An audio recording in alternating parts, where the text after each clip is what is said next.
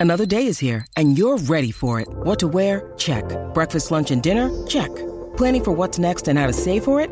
That's where Bank of America can help. For your financial to-dos, Bank of America has experts ready to help get you closer to your goals. Get started at one of our local financial centers or 24-7 in our mobile banking app. Find a location near you at bankofamerica.com slash talk to us. What would you like the power to do? Mobile banking requires downloading the app and is only available for select devices. Message and data rates may apply. Bank of America and a member FDIC.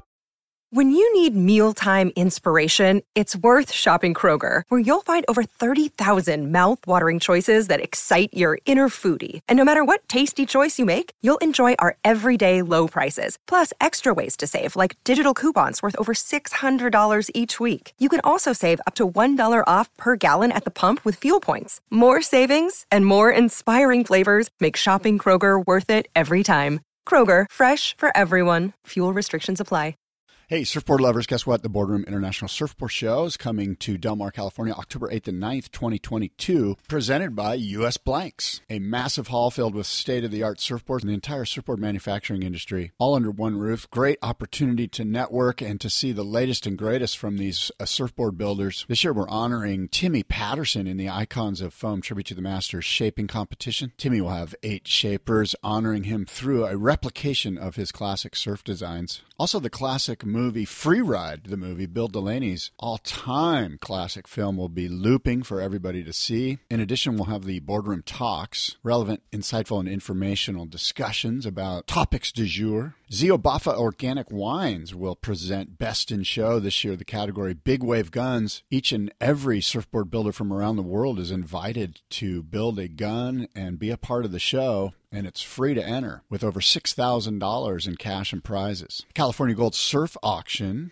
with the theme of free ride will have boards under the auction gavel. Carver Skateboards will have their wave mini ramp for everybody to skate and enjoy. And bring your youngsters. Timmy Patterson is going to put on a shaping demo and display, and uh, kids are going to be invited to shape their own small little mini surfboards. And Icon of Foam Timmy Patterson will be providing guidance. And of course, we'll have live music and food and beverages. There will be something for everybody surfboards, wetsuits, fins, gear, the surfboard industry trade show that you cannot miss. Boardroom International Surfboard Show presented by US Blanks, October 8th and 9th, 2022 in Del Mar.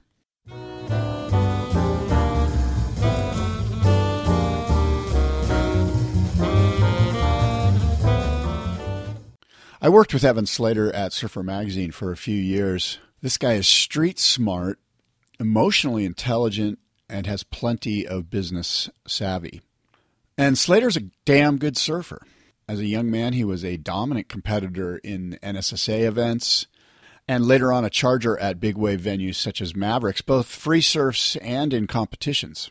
But on top of all that, and perhaps most importantly, Evan Slater displays a genuine humility that is sorely lacking in today's look at me social media culture. On this episode of the Boardroom Podcast, Evan Slater. Let us begin.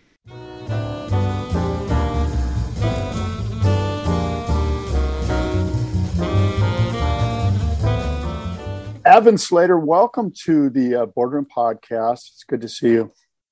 Yeah, good to see you, man. Do you drink coffee in the morning? I tend typically no. I uh, I have these weird um, natural energy uh, supplement things that I'm kind of addicted to. They're really? Like, what, what are those? it's this Arbonne company. Not that we're like weird Amway people, but yeah, they make these little packets that um, it's like ginseng and those kind of low sugar, uh-huh. like no sugar. But um, yeah, they they kind of wire you up, and I probably go through at least um, three of those every morning. And I like a lot of ice in my drinks. Uh, um, so for you know, uh, for some reason, I have to yeah. All right. these. All right, fair enough. I know you realize this, but you'd be the first to kind of poo poo it. But you hold a unique place in our culture in that you were a professional surfer on some level. You were uh, editor of Surfing Magazine and Surfer Magazine, and in an editorial capacity, that was what was Swell and Surfline. Then you worked at Hurley. Now you're at Billabong, and you've been in the big wave arena as a competitor and just sort of an overall frother. So you've lived this a life well lived, so to speak. Um, you've really seen all sides of the industry. Can you speak to that a little bit? Your your ability to see things from a bunch of different perspectives. Yeah, I feel super grateful that I've been able to be a part of so many mini ecosystems um, within surfing. You know, like because some people just are brand people or media people or whatever. But I've just, um, I think, just the through line throughout my whole career is I've just super passionate about surf culture and and what inspired me as a kid and trying to contribute back and then the other thing selfishly i i just love surfing so um you know the the the, the career path that i've taken has always been somewhat um with the ulterior motive of allowing myself to to ride waves yeah you know I, I think a lot of us are like that and and it made me think there was a guy who you know, who I, I don't know his name, but he was a competitive surfer at UCSD, I believe. Mm-hmm. And he did something unique. And I think you did a piece on him and people who surf a long time ago. But he, yep. I think he went to Ohio State and became a doctor. Mm-hmm. And you mm-hmm. know this gentleman. And, and, yep. and I always think of that guy. I go, God, that was a, a bold move from a guy who loves surfing to realize, you know what, I'm going to, I'm going to put surfing on hold, which seems like something you and I couldn't do. Right. But you look back on that guy, he's probably got a successful career. He's probably a great surfer still, and he probably has yeah. all the money in the world to go traveling around and, and, do everything. Yeah, his last name escapes me. His name's Dave, I remember. Um, and he was a great surfer. He was like an NSSA um, national team guy, and then he went and became a doctor, and became one of the first doctors, I believe, if I remember correctly, um, at Tavarua. So that was the ultimate gig for um, a lot of frothing surfers for a while. yeah, so he ate a little bit of a sandwich and then p- paid off in the long run. Yes. Let's let's look at your um, let's go back to your competition days because frankly I don't know too much about it. I know you were probably the team captain at UCSD and surfed in the NSSA's, but how did your professional career go? Yeah, so um, like like a lot of kids growing up in Southern California who you know really fell in love with the sport of surfing, I kind of gave up organized sports, I think in like uh, early junior high and kind of dove into the amateur um, world of surfing. Pretty clueless initially, obviously. I didn't have like a family that were surfers. My dad loved the beach, but beyond that, it was all new and um, unknown for me. Um, grew up in uh, Santa Paula, which is like um, about 12 or I don't know, like 15 minutes inland from Ventura. So Ventura was my outlet uh, for going surfing. But you know, I the only way I could get there was from my dad. So I really appreciated that those couple days a week that I would be able to get out there, right? Um, but then as as the contest thing really took off, like my generation was, you know, like my good childhood friends were guys like Taylor Knox, and um, I mean, you've heard of like Jamie George and um, just all those like Ventura, Santa Barbara, uh, Oxnard kids that um, came out of that area that all worship Tom Curren. Um, and uh, so, uh, yeah, I, I, had the same dreams that a lot of those kids had um, in becoming a pro surfer. Um, but my parents were also very um, did were pretty inflexible about like, hey, you know, the traditional route is going to college after high school, not going on tour. And I, I clearly like, I, you know, in retrospect, I wasn't good enough to go on tour anyway. So, um, it was a good move to go go to UCSD post high school when a lot of my friends were um, essentially going on tour and becoming pro surfers, and um, yeah, that's kind of how it it really like started. Um, and then UCSD was a sorry, I'm really rambling here, but UCSD was a, a whole nother experience because you know I was still able to um, really infuse uh, a really steady diet of surfing and surf life into my college career as well. What about professionally. Mm-hmm. Did, were you a professional surfer? I mean, I you went on surf trips. With, yeah, I got Rusty. Paid, I got paid to surf for sure. Um, it it was also a bit of a hybrid um, model for me, and and I mean, I always joke about back when I was pretending to be a pro surfer um, because th- there was a time when you know a lot of people could make decent livings um, or you know at least mod- modest livings um, chasing photos in the magazines and um, you know getting the occasional big wave shot and you know all the rest. And i kind of tapped into that for a while, um, while at the same time getting my um, BA in sociology at, at UCSD. Um, so that was uh, an interesting time where I d- I don't know if I could have I, I could replicate that um, to the same level now, um, or it could could because it was just a different time for the industry and magazines were so important, right? So if you had a angle into getting photos in the magazine, um, you know, you could actually get paid by companies, which was yeah. interesting. Yeah, yeah, yeah, for sure. You brought up magazines, sort of a weird time that you and I and all of us in our generation went through this this time where magazines were our life. I mean, you know, it was sort of the the cultural arbiter. It sort of drove culture, mm. and then they're gone. You know, yeah. What what were your thoughts when you found out Surfer magazine was no longer? Well, as you said, like that was our world growing up, right? This was like Valhalla of uh, you know the surf world. Um, my dad would pick me up every afternoon from like middle school and elementary school to take me surfing. And every Tuesday afternoon, um, there like once a month, there'd be the new magazine that he'd bring, you know, the new surfer. And um, gosh, I just remember, like, I just clearly remember ha- holding that thing um, in my hands, like driving the 126 out to uh, Surfers Point, or now C Street, whatever you want to call it, just pouring through every image and word. And, um, you know, I, I think you know a lot of kids share that same experience back then so um, for me as growing up that was like to get to that point and and as a career was such a, a huge goal and just feeling like you, you kind of made it to like be working for surfer magazine this institution um, so yeah it is a bit of a um, tearing a cornerstone of our culture um, out of the, the the foundation when magazines just sort of vanish right um, and you can argue that you know people are getting more media than ever in the digital uh, world that we all live in. But I, I, not I'm not a nostalgist. I don't I don't like believe in the good old days necessarily, but I, yeah. I do believe that um, you do miss something when you're when you don't have that steady uh, monthly diet of like stories and photos and just you know like I got I just the tapestry of surf culture in print.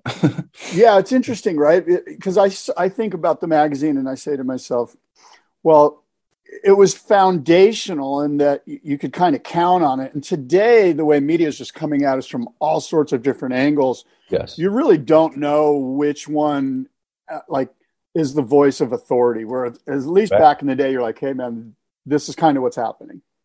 Yeah, it's. I mean, in a lot of ways, it mirrors um, broader culture, right? It's the dem- democratization of uh, media and and opinion. Um, now, all opinions are facts, you know, like all of that. So, um, there is something to be said about having these filters and and um, curators, I guess, of culture, because then there's a little bit more of a a consensus. People could disagree with a you know a point made in an article, but at least we're working off the same baseline whereas now it's just all over the place.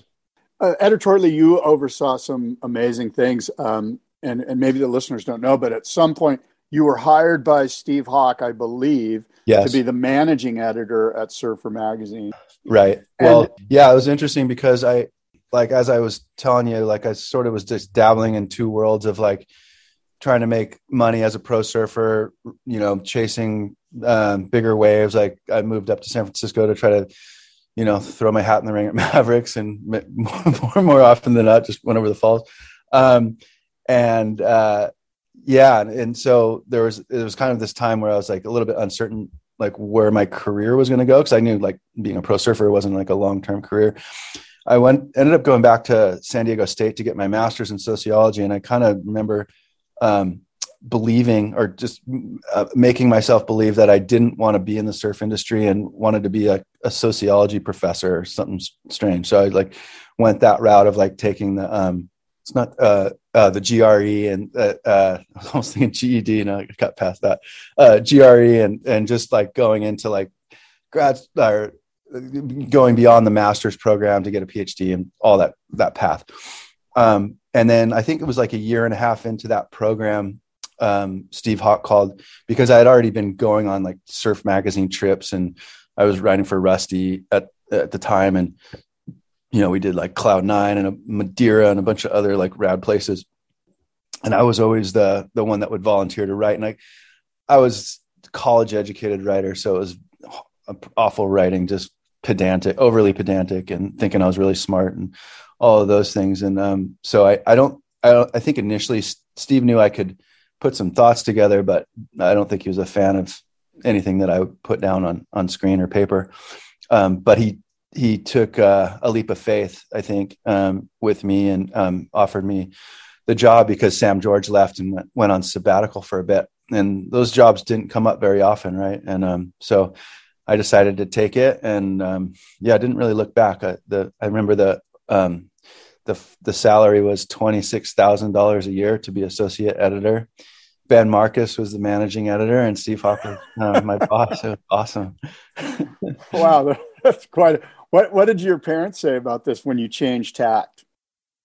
You know, at that point, they're um, supportive. They just saw how much um, passion I put into both both sides of you know um, scholastics and education and my surfing. You know, and so um, I think they were excited. And at the at the time, you know, Surfer Magazine, they didn't, they didn't really care about the salary. They're like, this that's like huge. It's like Sports Illustrated for surfing and being a you know, yeah, surf journalist and all that was like a, a real career path. So um, yeah, it was. Um, it didn't seem like a, a stupid decision at the time.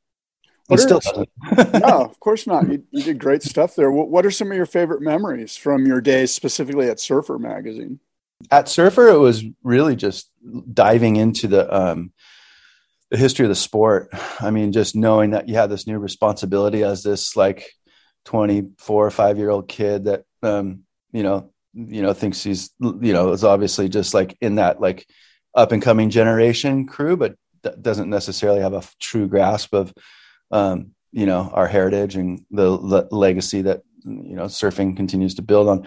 So um, I was basically um, jumped in by some of the the senior um, contributing editors or former editors of the time, guys like Matt Warshaw, um, you know, uh, Steve, of course, and and and Sam George and uh, uh, Steve Barilotti and a bunch of other guys, and and really Matt was the one who was instrumental in um, giving me like a crash course in the history of surfing and gave me like all these different books that I needed to read, and you know, I'd come back to him with uh, like it was like a almost like a night school which was really fun. So that was one really great memory. And this was like kind of as the internet just started. So we were still like faxing a lot and doing weird stuff like that. So that like i get articles from dave parmenter via fax um, like his coyote lines and some of those other columns that he did. And this was after like some of the bigger travel articles that he did. But he um he was you know we got him on board to to do a, a, regular column, and so they all, they all came through fax. And Derek Hynd as well was famous for um, scribbling notes um, on fax and sending over his uh, his contest um, updates and um, top 44 reviews that were, you know, obviously still burned in the brains of so many surfers of our generation and before. Um, Dora, Dora too. I remember we got a fax from Dora one time. That... Yeah, yeah, it was pretty epic. The, I'd say the last like great memory um, I have from well, two two great memories. One, um, just being able to be amongst the um, just the the the gods of the surf media world, like guys like Art Brewer and Divine and Servais and all of them, uh, Rob Gilley, like being just kind of accepted and brought in as a young kid was really special to me and they they were all so talented. And um, the other thing was the the responsibility of creating that um, that last issue in 1999 our big issue that was you know a century of surfing. And you know again young kid feeling like he had the pressure of the world on him trying to you know tap um, you know all the the knowledge and experience from all these other greats um, within the surf media world was um, a big challenge but really proud of that issue. And that's actually the only issue that I still um, keep from that time. Well, I'm glad you brought that up because I have that in my notes here, which I'm assuming is the Duke Kahanamoku issue. Yes. So I remember that being um, sort of, um, you know, there was some there was some pushback, so yeah. to speak, from people sure. within the building. Mm-hmm. Um, but if the listeners don't know, it was this incredible Evan selected this incredible uh, image of Duke, and I don't even know where you got the image. It wasn't one that was well known, uh, and and you put it on the big issue, the cover of the big issue, which was a big ass deal and back in the day, um, probably the biggest deal back in the day. And um, what was some of the pushback that you got inside the building regarding the Duke yeah, issue? It was really funny. Um, so this at, at, this time we had brought in Chris Mauro as well, so we were kind of both um, you know, just say like pro surfing affiliated, um, younger uh, generation people that were really pushing like the obviously the momentum generation at the time, but also like the Andes and and Bruces of the time that were just rising. But when that issue came around, I mean, obviously we're looking at Century of Surfing, and um, it was Jason Murray and Chris Mauro and myself that like really landed on this this image of Duke that we found in the archives. I think it was from the Bishop Museum um, of Duke when he was 20, and it just was such a regal image. Um, but he's wearing a suit and he's very, you know, prim and proper and and all of that, which is like the antithesis of what like somebody like Sam George would would you know wax nostalgic about um, around like the Beach Boy era and Duke himself, and you know for good reason. Like these guys were um, just the ultimate like gods of the beach. Um, but there was something about it that really just um, you know connected with us, and so we we sort of had to do the you know the lobbying efforts from you know getting Divine on board, and the I'd say the biggest voice against it was was Sam, which was awesome because he's very opinionated and he's always good about having a healthy debate. But I remember distinctly him saying that he looked like an encyclopedia salesman in, the, in the photo, and he just was super off it. Um, but we we pushed ahead, and uh, yeah, I'm still uh, to this day. It feels it feels like the right choice. Yeah, it's a great cover. It surprises me that Sam is the guy that that was pushing back. Seems like Sam would be the guy that would love that image. Well, like I said, he's wearing a suit, right? Yeah. Like so, if Duke was like you know, standing on top of Diamond Head with the wind blowing in his hair and he had a loincloth or something, maybe he'd be like super into it. But yeah. it was, you know, he didn't yeah. like the suit thing, I don't think. Yeah. and wasn't there some pushback from the advertising department as well? Or was the separation of church and state pretty solid at that time? It was it was very respected, but um, you know, we had Ricky Irons in the building at the same at the time. And there was a notorious, well, let's just say healthy um, healthy tension between uh, Ricky and I, the Slater versus Irons, the other rivalry. Um, and uh, so he never held back his opinion because he was like one of the, the lead ad sales uh, people at the time. And he thought it was a, he wanted, you know, I remember, oh, because what happened was it was at the same time as one of those first giant Teahupoo swells happened. Yeah. And Corey Lopez got that like crazy wave, right? Like the one that everybody had talked about and um, at the time, it just had never been done.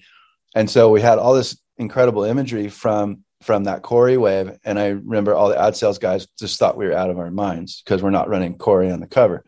Um, yeah, it's even like the the story is even um, recounted in, inside the issue. Um, so we put we photoshopped Duke in a tube at Teahupoo just to appease him um, within the issue. But yeah, it was a it was a very healthy debate, and it, goes back to like you know supporting the now versus um, uh, you know trying to uh, create a time capsule that really stood stood the test of time, and and and so we we pushed ahead with he was the surfer of the century that that we declared, and we had to honor him that way. Yeah, well, it was it's you're right. It does stand the test of time. That issue, right? It's a great mm. issue.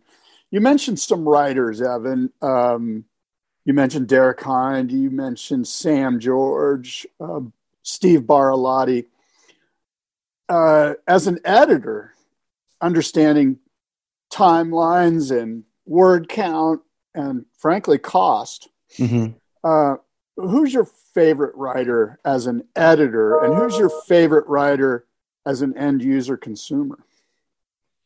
Those are great questions. Um, I've always just um, given so much of. Uh, I, I feel so indebted to Steve Hawk as somebody who really allowed me to find my own voice in my own writing, and and there's a certain clarity to Steve's writing that um, and just simplicity, um, but also you know profoundness. I guess like when he when he finds the right um, thread to to to talk about or to really focus on that I, I really appreciate because I think it's um, a type of writing that can apply um, to any genre or um, world. You know, like his his his point of view is very relatable. I think to a broader um, audience. I would say, as far as like me personally growing up, I I um, cherish the travel articles that um, Dave Parmenter wrote, and to this day I still do. So I'd have to put him in my um, Hall of Fame as uh, you know somebody that really inspired me to want to you know pursue that path. Um, you know, uh, on my you know once I became of age, um, and then as far as an editor goes, um, geez, that's a, that's a that's a good one. I would say. I would say, uh, as far as an editor goes, this is might be kind of a weird one, but um, Sam George was always really good, really fast. um, he might not have because he, he, he was such a wealth of knowledge internally that um, he didn't he never felt like he needed to do the research and take the time and and do all those things. So he he always had a, a take that was fun and um, maybe prov- provocative, but he also was super efficient in in putting thoughts together and and and creating um, stories that really uh, made an impact um, with a magazine. So I, I, would say as an editor, it was always fun to, to challenge Sam to come up with a, um, a, t- a take on a certain topic and put together uh, an argument for it. And he would do it quickly, efficiently, and convincingly. And um, I was, I really enjoyed working with him. Did you ever consider the magazines simply marketing vehicles for the industry? Or did you view it as like, hey, we're journalists, we're mm-hmm. going to tell the truth no matter what. Mm-hmm. Is there such a thing as surf journalism, or is it in fact j- just really writers, really great writers that are somewhat limited because there are some things we simply can't go to? Yeah, I think it's super nuanced in our world, and it's probably similar in a lot of other spaces um, where we're not the New York Times. You, you could never be the New York Times within um, uh, you know, uh, such a, a, small bubble that is the the surf world. Um, but at the same time, I think you can um, tell real stories that that um, you know are are change um, just change. Like we we can be agents of change as a, as a surf media um, institution, um, but it's just done differently and probably done in a more nuanced way. For example. Um, you know, like surf journalists throughout a, a lot of these um, athletes' careers knew how much they would, you know, indulge in whatever you know partying substance that you can imagine. Um, but you, if you, as somebody that you know would be working, you know, sharing the same lineups with these people on a daily basis, um, you couldn't just like come out and do the, some salacious tell-all, right? It, you just you just would have to work around those edges. Um, but I think it's it's gotten to the point where there is such a um, there is more of a separation between um, the the kind of internet jockeys and the actual you know the print media staff that were going on these trips with these athletes and like really you know embedding themselves.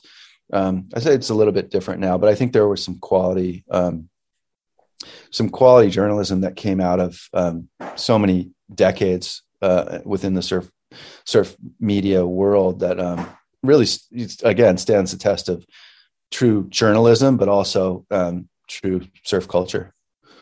I think that, that was a little bit of a convoluted answer, but sorry. No, it's true. I mean, look, you, you're going to be, um, you're not going to get access if you go crazy and tell these, you know, headline grabbing stories. I thought um, somebody who, like, more recently, and it's not super recent, but somebody who really um, did a really good job of like skirting that edge and obviously got called out like in his face number of times was Lewis Samuels. He was um you know he was he said he he in a lot of ways said things that we wanted to say and he just did it but he would still take it and and you know sit in the you know the athlete area or whatever during contests and and get an earful from whoever was disgruntled but um yeah he he um I thought he pushed it um well because at the end of the day these guys are um you know world class athletes that have to be able to you know and they're public figures too. And so as long as you're not like just taking personal attacks on them and more about like you know their maybe shortcomings on a wave or whatever it might be like they should be able to take that. What about um, the story that brad Melekian told to outside magazine about the death of andy irons? Mm-hmm. Where were you specifically in your career at that time were you at swell surfline or were you at surfing or where were you I was out of surf media, so I was um, I was at Hurley at the time. I, what were your I, thoughts on that? Um, well, it's it's a it's a hard one for me because I most of my career at Surfing Magazine was really entrenched um, with covering the Andy Kelly rivalry and you know Andy's rise and his you know sort of you know uh, rough patches you know going through the back half of the mid the early 2000s um, so it was like like I said, it was one of those things where you kind of knew a lot of the stuff that was going on, but you'd have to try to find a way to tell the story without overtly telling the story. Um, I think I think it was a little too early to probably try to do some like tell all on Andy in the sense obviously he had passed, but I think with time um, you're just getting a better understanding of all the factors that were involved in with Andy's situation, and it wasn't like an an um, enabling industry and all these other things that were insinuated. Because the reality is, um, Andy, you know, like was he had people from all different angles trying to get him help. It was it was really Andy doing what he was going to do, uh, like that he was had the resolve to do those things because he was hurting um, internally, but um, he had a lot of different support um, group, you know, people that were trying to help him. Um, and so it like trying to like create this, um, this, this, uh, what is it? This tell all kind of, um, scenario that, you know, unveiling the, the corruption of the industry it was, it was kind of wrong ultimately, just cause I've lived on both sides of that and I know how these things work.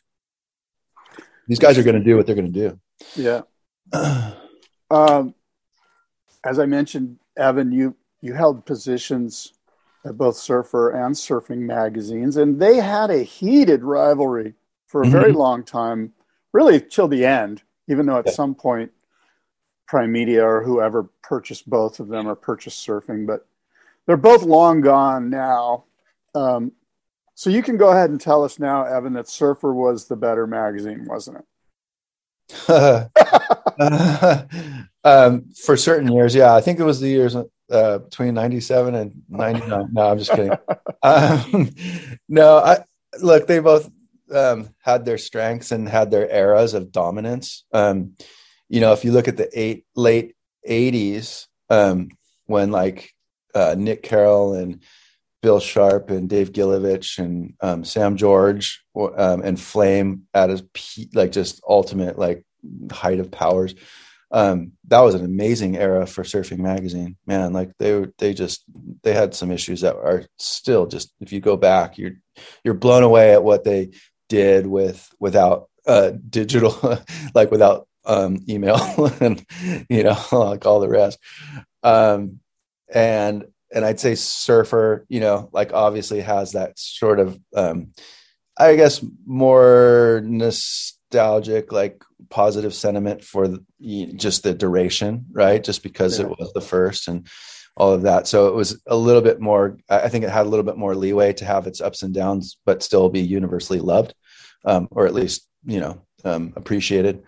Um, but, you know, like I said, the, it, that the, there both magazines be, you know fulfilled their potential because the other existed. The the rivalry was was real. It was awesome. I love competition. So um and healthy competition. And and it was fun being on both sides of those of that camp. And you know when i was at surfer magazine flame was like um darth vader dude. Like i mean because i had a relationship with him before i went to surfer as a quote unquote pro surfer but as soon as I went to the other guy, other camp, which he called it, um, he he cut me off. He wouldn't talk to me.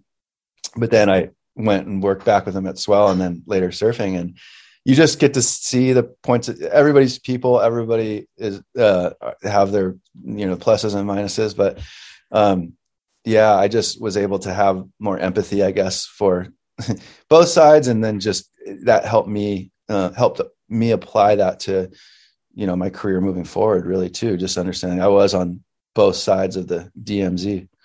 yeah, and and now, of course, as I mentioned, they're gone, and I'm mm-hmm. wondering. It seems like there should be, and perhaps there already is, a place, a vehicle for somebody to distribute that same authority, the same voice, that thing that you and I were talking about as kids when we flipped through the magazine, we knew there this was the foundational piece from which our culture was going to be distributed. Mm-hmm. What is that space now? Who owns that space? Does does one particular entity is is there a vacuum? Is there a void? Do we need to fill this?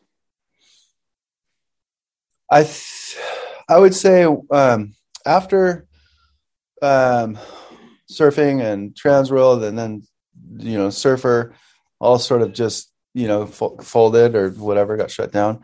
Um, there certainly was a little bit of a, a vacuum, especially as WSL came in hot, right? Like they came in in 2013, 14 as this new entity. Um, you know, whereas the brands before were really controlling the tour and and the messaging through each of these um, broadcasts. I I think and with the industry in a little bit of turmoil at that time as well, um, you j- you did see this like who's going to really own um, the narrative in surfing, and and um, I think that's sort of recalibrated um, now, um, and it'll probably continue to recalibrate. Um, but you you are seeing a little bit more of a balance between brands um, digital media and then the WSL really finding its place in the surf culture as well. Um, whereas, uh, I, you know, I'd say look look at surf media now, like the, the two outlets you think of are Surfline and Stab. Well, they don't really compete with each other at all, right? Like Surfline, I honestly only go to Surfline to look at the cams and um, maybe a you know a, a, shocking swell from Chopa or something.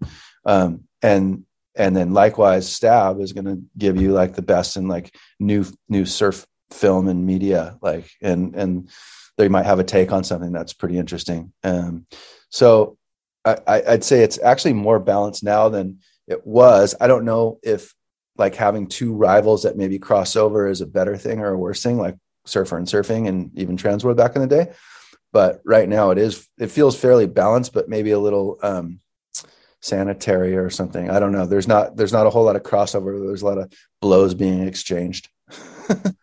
I would agree. I think Stab's doing a pretty damn good job of kind of seeing the vacuum and taking it and running yeah, with it. Like for sure. Look, I think Mike Michael Ciaramella is a, a, pretty damn good writer. He's an That's interesting great. guy. UCSD um, alumni too, fellow Triton. There you go. Yeah, solid. Yes. Um, sociology major. Maybe I don't know. I actually took social at UCSD, and I was trying to remember my professors' names, but I can't remember. Uh, but so Stab, I think, is doing a great job, right? And it doesn't seem like to me anybody's competing with Stab. Frankly, I would love it if Surfline stepped up their game editorially a little bit, and perhaps they are. I don't know. Uh, and I too am a big fan of Surfline. I would like to see some competition. I think it would be healthy. Do you agree with me, or disagree with me that right now Stab is the authoritative voice because I don't think brands can be the authoritative voice. I don't care how great they are and how actually how how some of their messaging is true. I can't rely on brand. I need an I need something a little bit more objective.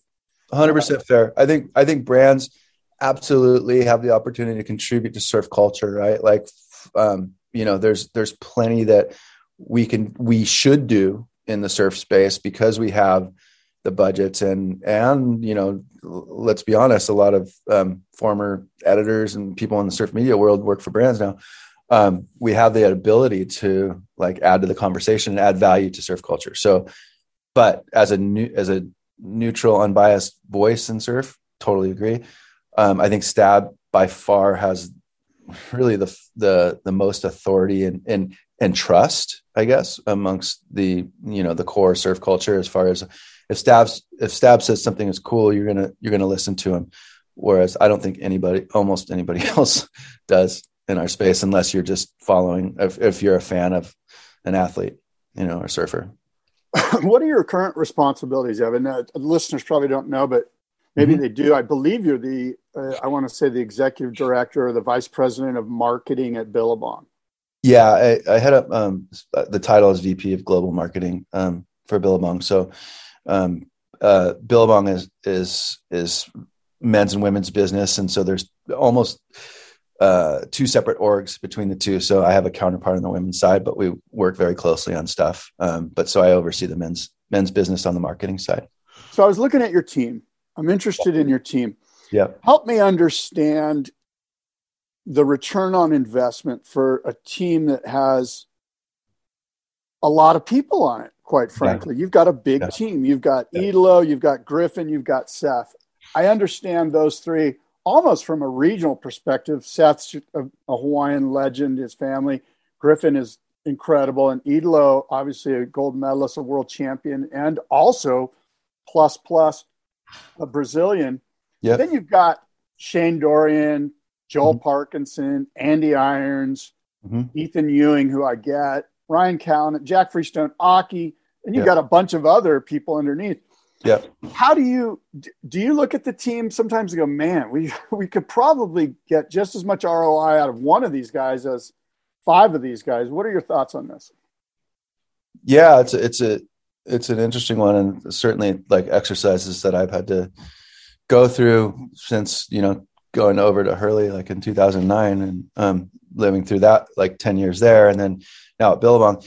Um, you can make an argument you know almost for for anybody to be on your team right? So it really comes down to um, just looking at the overall roster and and coming up with a strategy that that makes sense for the business and having like a real like okay we need to make sure that you know we're not you, you know so handcuffed by athlete salaries that we can't do anything else right? Um, are you handcuffed by athlete salaries? at this point um no. I mean it's it's certainly a, a good portion of our marketing spend, but it's not nearly to the levels of what we were looking at back in the early days when we had like John and Julian and Felipe and Kolohe and Chris and you know, the list goes on, right? Yeah. Like that was, that was Nike kind of combo. Yeah, and that was that was still money that we had to find. Not Nike wasn't giving it to us. So, um, but you know, the one thing that that's been remarkable, um, just I've only been at Billabong for three and a half years, and honestly, it's been more about just continuing to um, build the profiles of of the team riders that that had been grown at Billabong from the ground up. So most of these guys, Italo accepted because he kind of came in as like a guy from out of nowhere. We signed him, I think, in like 2016, right when he was starting to make his breakthrough. Almost everybody else, um, particularly the ones on the CT, were were developed through the Bloodlines program and and what Bloodlines is basically our youth program. Um, and you know we have like guys like Reynos Hayes in the trenches in, in Hawaii, and Chris Hefner like oversees um, you know the global sports marketing um, uh, function, and um, they made a plan. I think it was like when Parko, Taj, and Andy were all aging, you know, like post trilogy, and they're like, shit, we have these three titans of the sport, but we don't really have anybody coming up under. And so it's honestly been these guys who have just grown since, you know, age 10 or 12 or whatever it is. And now here they are in the CT. And a lot of them have been with the brand that long. So it's, it's, it's one of those things where you have to like, you know, you have to place your bets on people. And when they, when they come to um, fruition, it, I, I, think it's important to do everything you can to keep them on board and keep um, supporting them. Um, but you know, people come and go. Like there's there's definitely people who are part of the Bloodlines program who are no longer with Billabong. You know, just just. What about some of these? Like to me, I, I look at guys like I look at Joel Parkinson. Yes. And I look at Mark Occhilupo, and I say to myself, from a marketing standpoint, this is kind of the same guy. Although mm-hmm. Occy's Billabong legacy, and of course you could argue that that Joel is too, but I mean I've got two Australian forty somethings that are kind of doing the same thing. Like, and I know you can't speak to this. I mean, I'm not trying to put you on the spot, but I, I look at some of these things. I go, it seems like there's too much crossover here on some of these things, like Ethan and Ryan Callinan. Mm-hmm. Do we really need both of those guys? You know, and again, I'm I'm just riffing. I'm I'm not trying to put you on the spot. I just oh, it's fine. I, go, I get Ethan. I, mean, I think Ethan is, has the potential to be a world champion, mm-hmm. and maybe Ryan does too because he's a red hot surfer as well. But again, yeah. I just see a big team and I go, wow, man, maybe just salaries got cut in half, and so it's no big deal. No, no, it, it, it's all a big deal. But then again, you have to look at it almost like a um, like a traditional sports team, and everybody has their roles, um, and everybody is on the team for a specific reason. Like the things that Occy does for us are there's so many intangibles, but on top of that, I mean, like you can plug them into any sales meeting or any um, you know take them to whatever shop and or uh, put them bring them on any tour and he is the the Draw. life the yeah he's like yeah. the the ultimate like people want to see Occy still. He's it's it's him and Tom Curren are still have that pull. Totally agree. Totally agree. And and Parko has a similar cachet, uh, particularly in Australia. Man, he's he's yeah. so yeah. We're we're not keeping everybody like on board, and it, it really comes down to like the relationships that these guys have, particularly you know specifically with the brand and what they want to do with the rest of their lives post career, um, post tour. But um, there's there's value for for all of them. We don't we don't put we're we're not the doll, right? We don't put anybody on the team just yeah. to put them on. So um, everybody is kind of serving a purpose. How important is is their social media profile when you're looking at these guys? Because obviously that's a big issue, you know. Yeah, G- Gabe Medina has whatever two million or something. I don't know. Uh, Gabe number. Gabe's at like nine million. He's the, by far the um, most yeah. followed um, surfer in the world. Well, yeah, probably most followed um, pro surfer in the world. Um, social media is important. I mean, as you know, that it, relying on these. I don't want to get too into the digital marketing.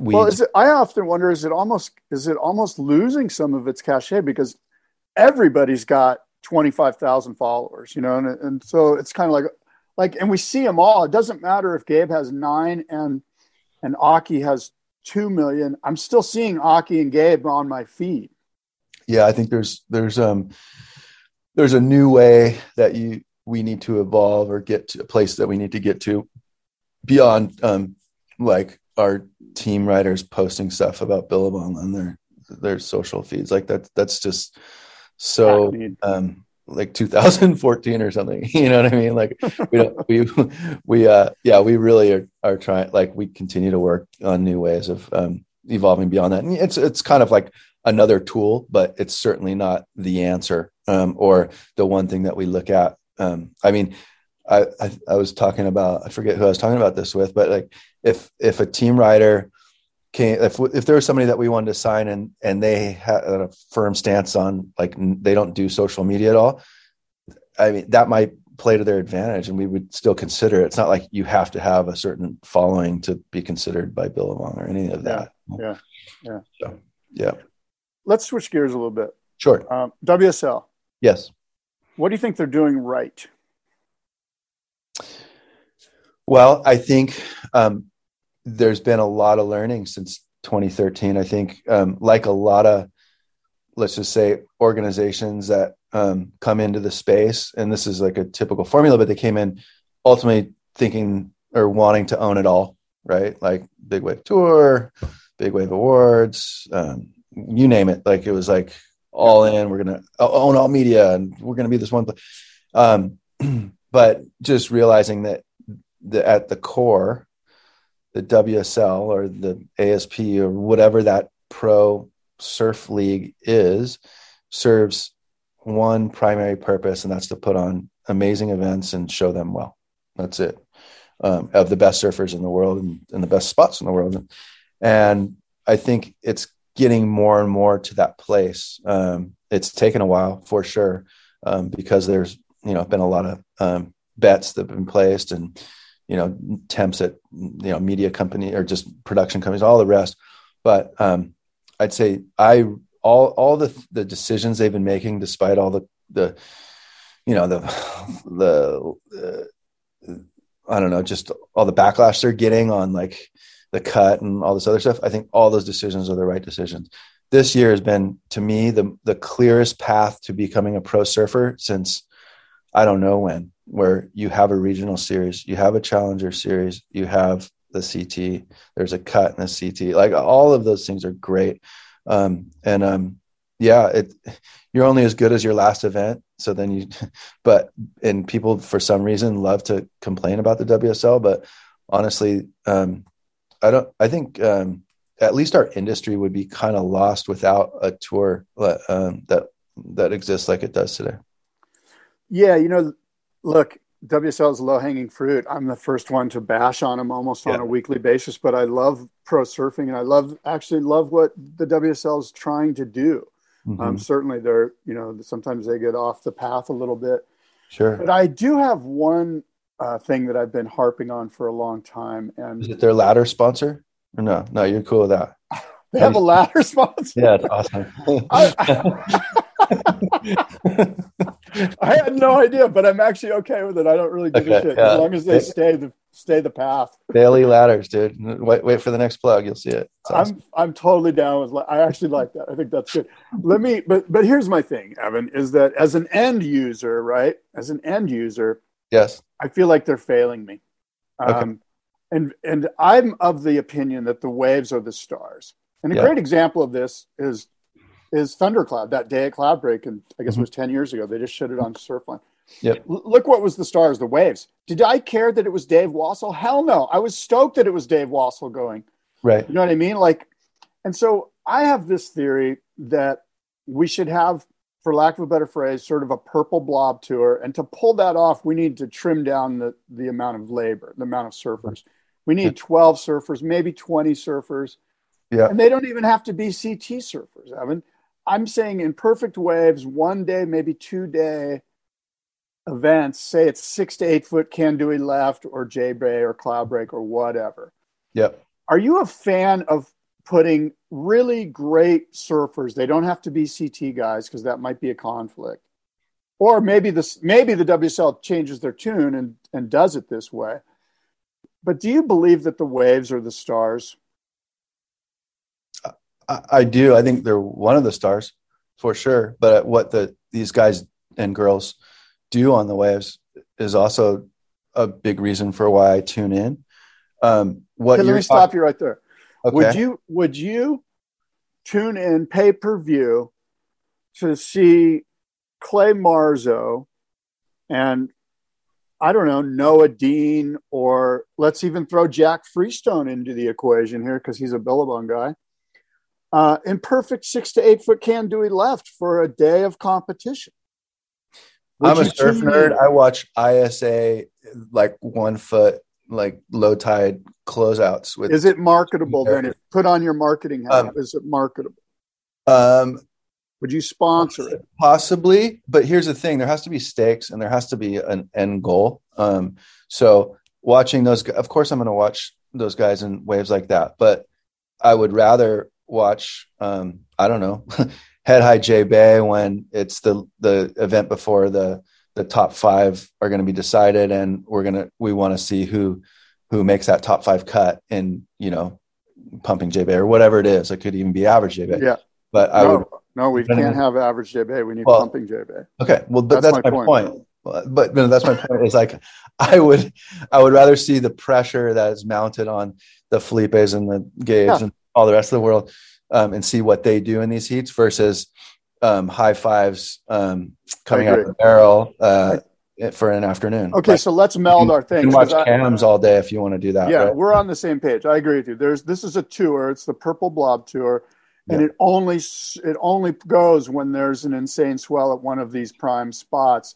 Understanding there's logistics involved, it's not as easy as I'm making it sound. That's why we need less surfers on tour, and it does culminate in a world championship isn't that the perfect?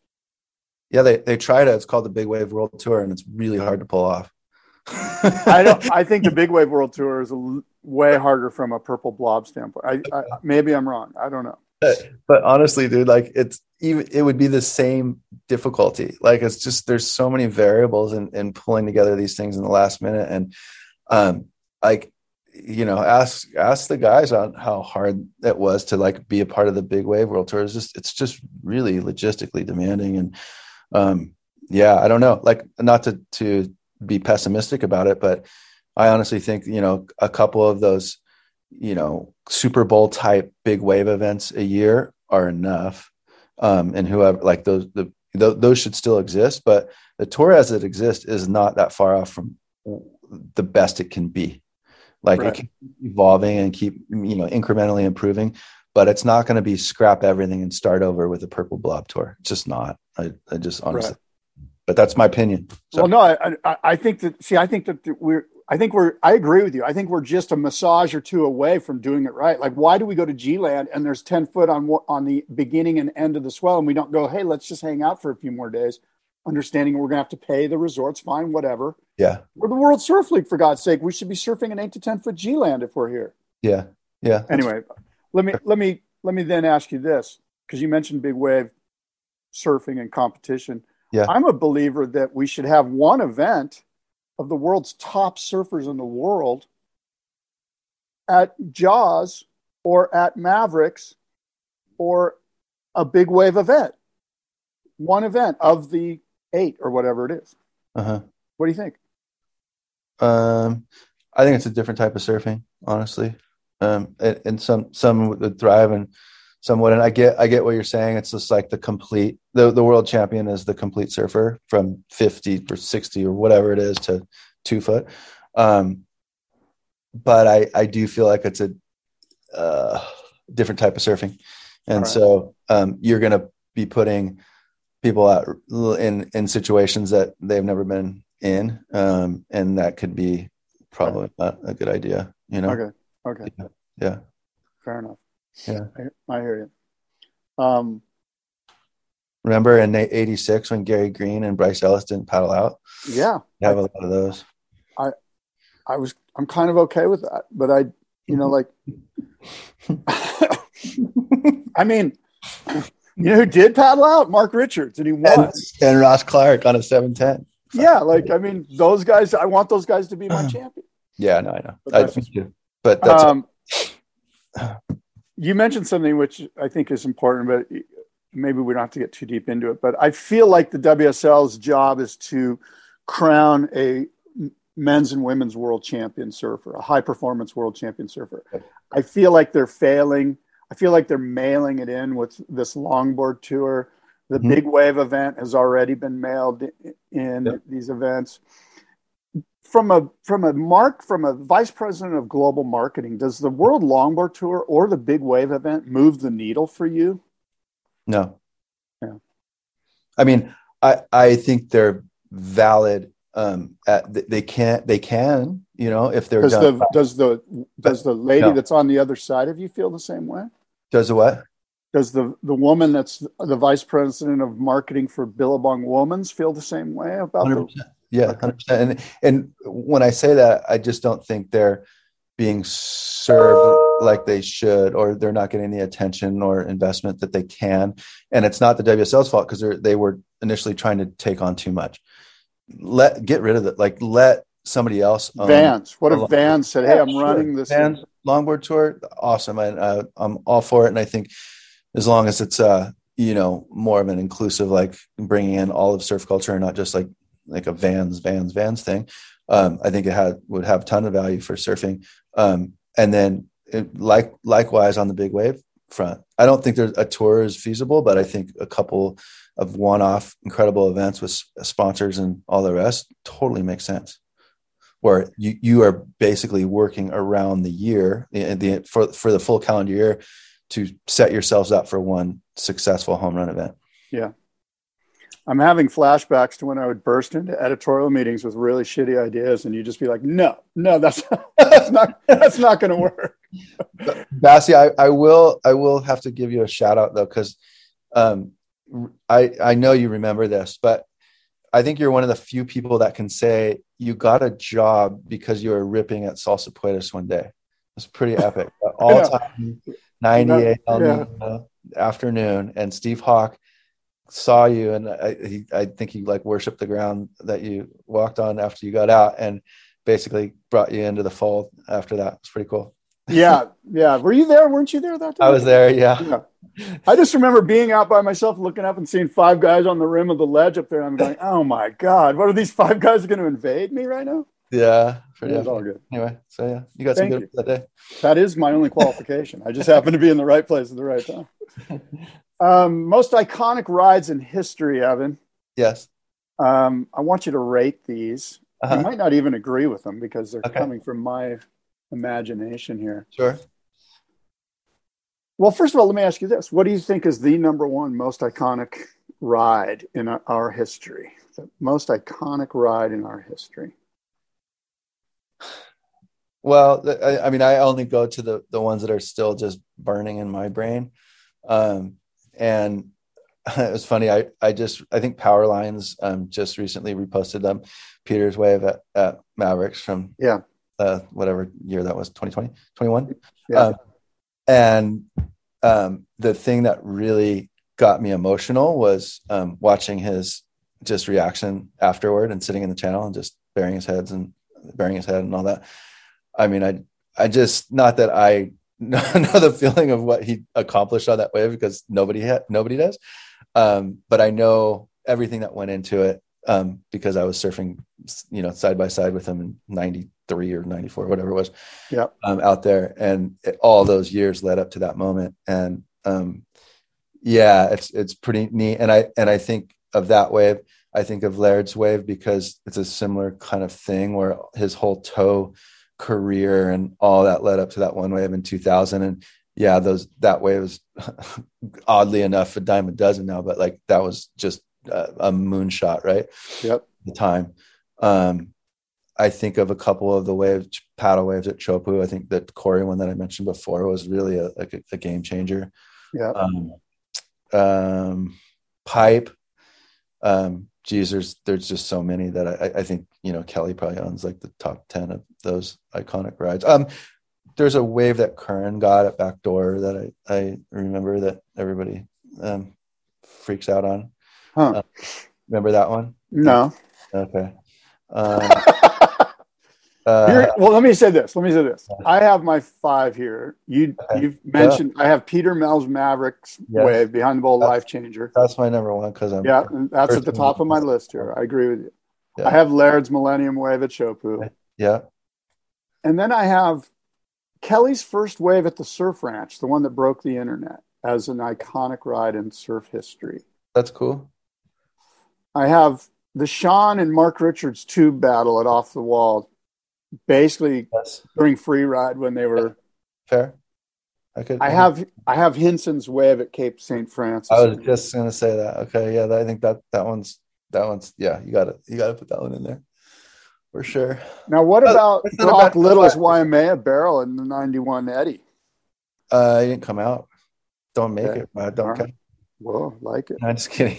No, That's no, it makes sense. no, pretty. I, I mean, his his wipeout on the bigger wave was definitely one that's like burnt in your brain for sure. Is that the is that the the photo? I think it made the cover or something. Or how, big, how big can little go poster or whatever? Yeah. Yeah. What about one of Co- the Koa Smith GoPro point of view at Skeleton Bay for about three minutes?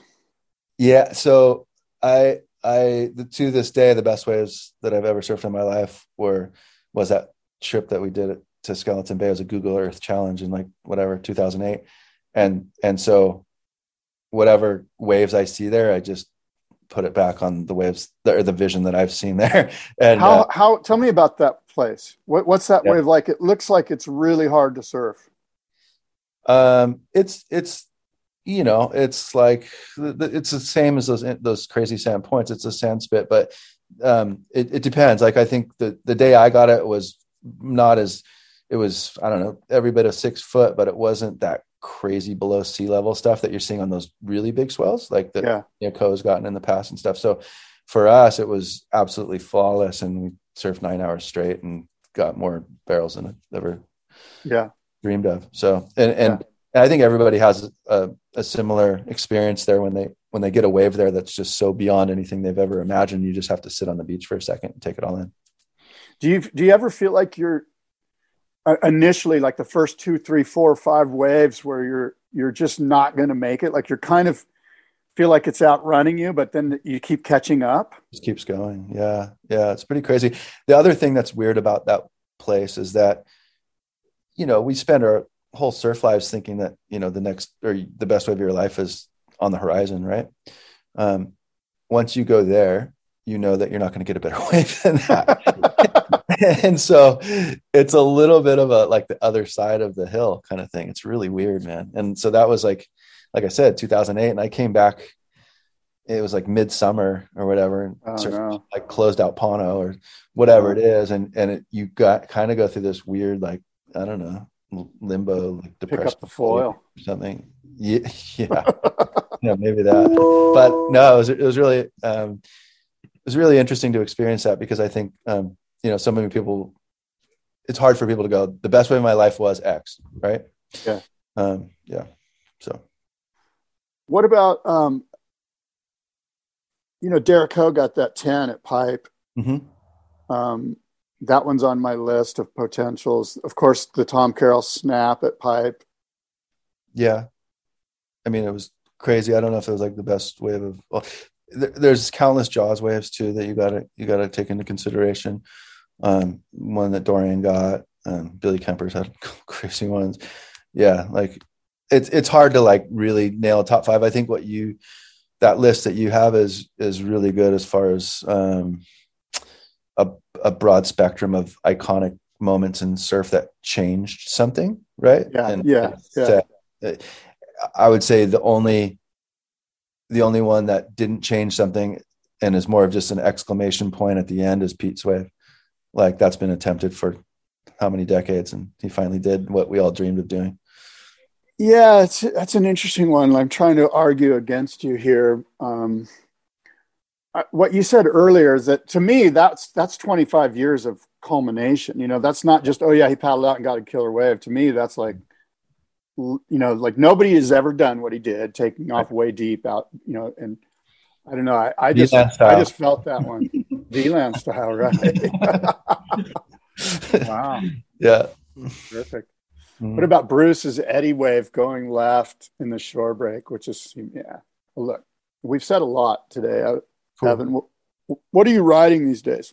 I'm still trying to live the dream. I'm I'm riding a five nine Timmy Patterson Duster that's like 28 liters, 27 something liters. Wow, it's pretty Yeah. I'm really weird about that. Uh, it's it's probably like going back to my weird like amateur days. Like I'm still trying to get like five point rides, like get a few of those every morning, and that like starts my day, and then I'm good. When you catch a wave, are you thinking about scoring points? Yes. And 27 liters. I'm sorry about that. I know it's really bad, dude. I, I honestly have scores in my head when I get to the beach. Oh my god!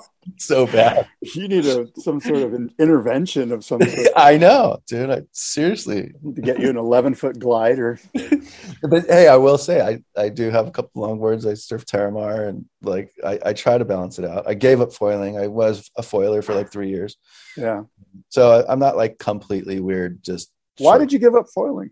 It's just not good. I don't right? know. It was like it's like you know how some people just like wake up one day and they stop drinking or something. Like it was the same thing. I just woke up one day and I stopped No foiling. no reason. Wow. Yeah. All right. Yeah. Cool. Well, look, we've said a lot. What else can we talk about? Anything else? Is there anything that you want to tell me about Billabong and what's coming up with Billabong?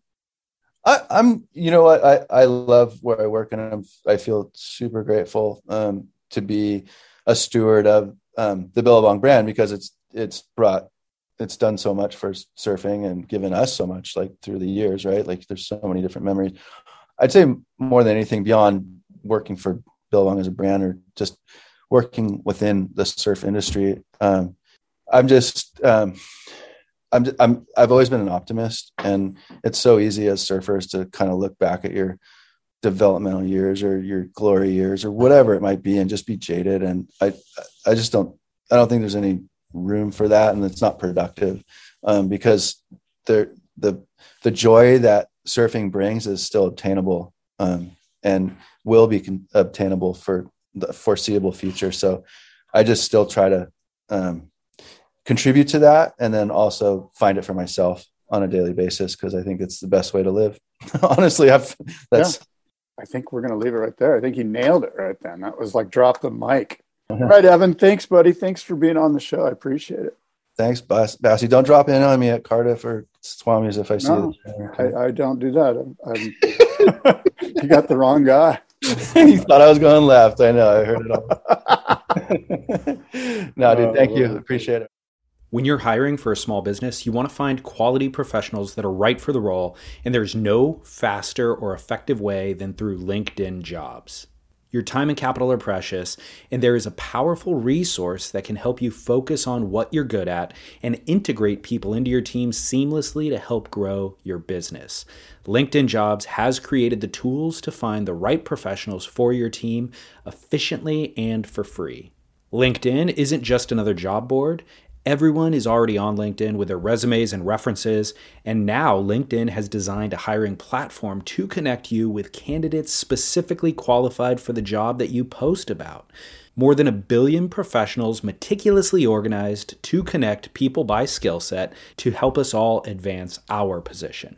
2.5 million businesses already use LinkedIn for hiring, and 86% of small businesses get a qualified candidate within 24 hours. It's that fast, easy to use, and effective. LinkedIn Jobs can help you write job descriptions, filter the right person to you, and give you the tools to help you interview them like a pro linkedinjobs.com slash surf is where you go to post your job for free yes totally free. That's linkedinjobs.com slash surf to post your job for free. Terms and conditions apply.